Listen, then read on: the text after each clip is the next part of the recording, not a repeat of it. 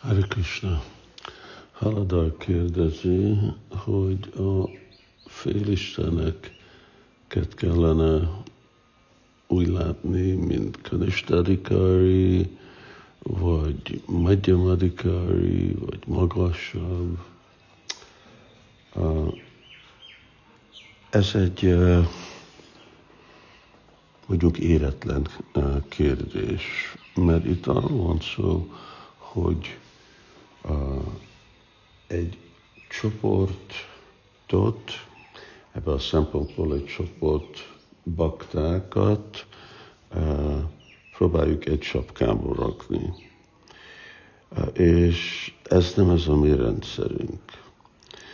Mi az, hogy Szészé Adikárani Isten, hogy mindenkit az alapon, hogy mi a, a szimptomája, akkor olyanféle ember vagy baktának kell mérni azok, akik mondjuk, hogyha egyszerűen vesszük, akik csak egyszer mondják Kristának a nevét, sétés nélkül Nista Adikari, azok, akik állandóan azok madhyamadikárik, azok, akiket csak, hogy mások látnak, és énekelnek Hari Krishnát, azok meg utama adikári. Szóval vannak félistenek, akik a mert vannak olyan brahmák, akik nem bakták. Vannak olyan félistenek, akik kanista adikárik, vannak olyanok, akik magyam, és vannak olyanok, akik utam. Ez az alapon, hogy mi a szimptomájuk. Ugye van a, a Bhakti Rasamrita Sindhuba, Rupa Goswami magyarázza, hogy a, mi az adikarja, a, mi a, a tulajdonságok, amit képeznek valakit egy szintre, és itt lehet látni, hogy a hitje, a svada és a, a, a bizalma és a, a tudása, ez alapon tudjuk úgy mérni, hogy valakinek van a képzettség a, a, a könyvtára, a magyamra és az utamra. És aztán meg Srimad Bhagavatam ugye mondja, hogy igen, és van a másik alap, hogy mi a, a szintje, mi a, a, a, rag, a igen, Krishna iránti ragaszkodás, vagy szeretet, és az alapon, hogy egy kicsi, hogy mély, és hogy tiszta és fejlett igazi préma, Krishna Madhyam Uttam. Szóval vagy bizalom és tudás, vagy, vagy és a szeretet, ez alapon mérjük, hogy valaki milyen fejlett.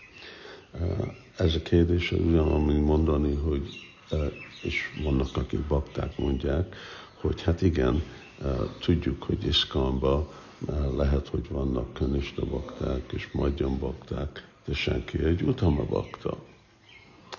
Miért nem? Én ismerek mindegyik baktát Iszkamba, én mértem mindegyik baktának a Krishna tudatát, és tudom mondani, hogy nincs utama bakta. Lehet, hogy van. És ez, ez az alap, vagy hogy meg, meg akarjuk tudni, hogy a, a Ramanuj Sampradájában mindenki kenista, vagy mindenki madjam el. Nem. Van három szint, és igazából még ennek a három szintnek is vannak másféle beosztása. Szóval mi igazából kanista bakta, hát adósara, tehát a szádu szanga, bajana kriya, anarta nivriti.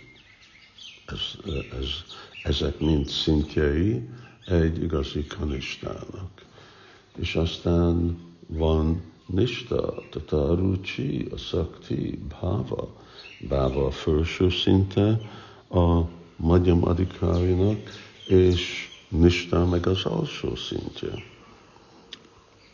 És aztán van prema, ugye, és milyen fejlett ott is a prema, és hogy valaki el, már elérte a kapcsolatát Krishnának, és az a prema, sneha, man, rág, anurag, stb., akkor meg ott is lehet mondani, hogy a között is vannak más szintek. Szóval mindig látni, hogy mik, uh, mi az, uh, aki valami, valaki érdemel, uh, milyen uh, jellemző uh, vannak és az alapon határozzuk meg, az alapon látjuk, hogy milyen fejlett vagy nem fejlett egy vajsnáv vagy vajsnavi. Yatra jallaksanam proktam, punksó varnábikant, yatra jallaksanam, mi a laksana, mik a tulajdonságok. Hari Krishna.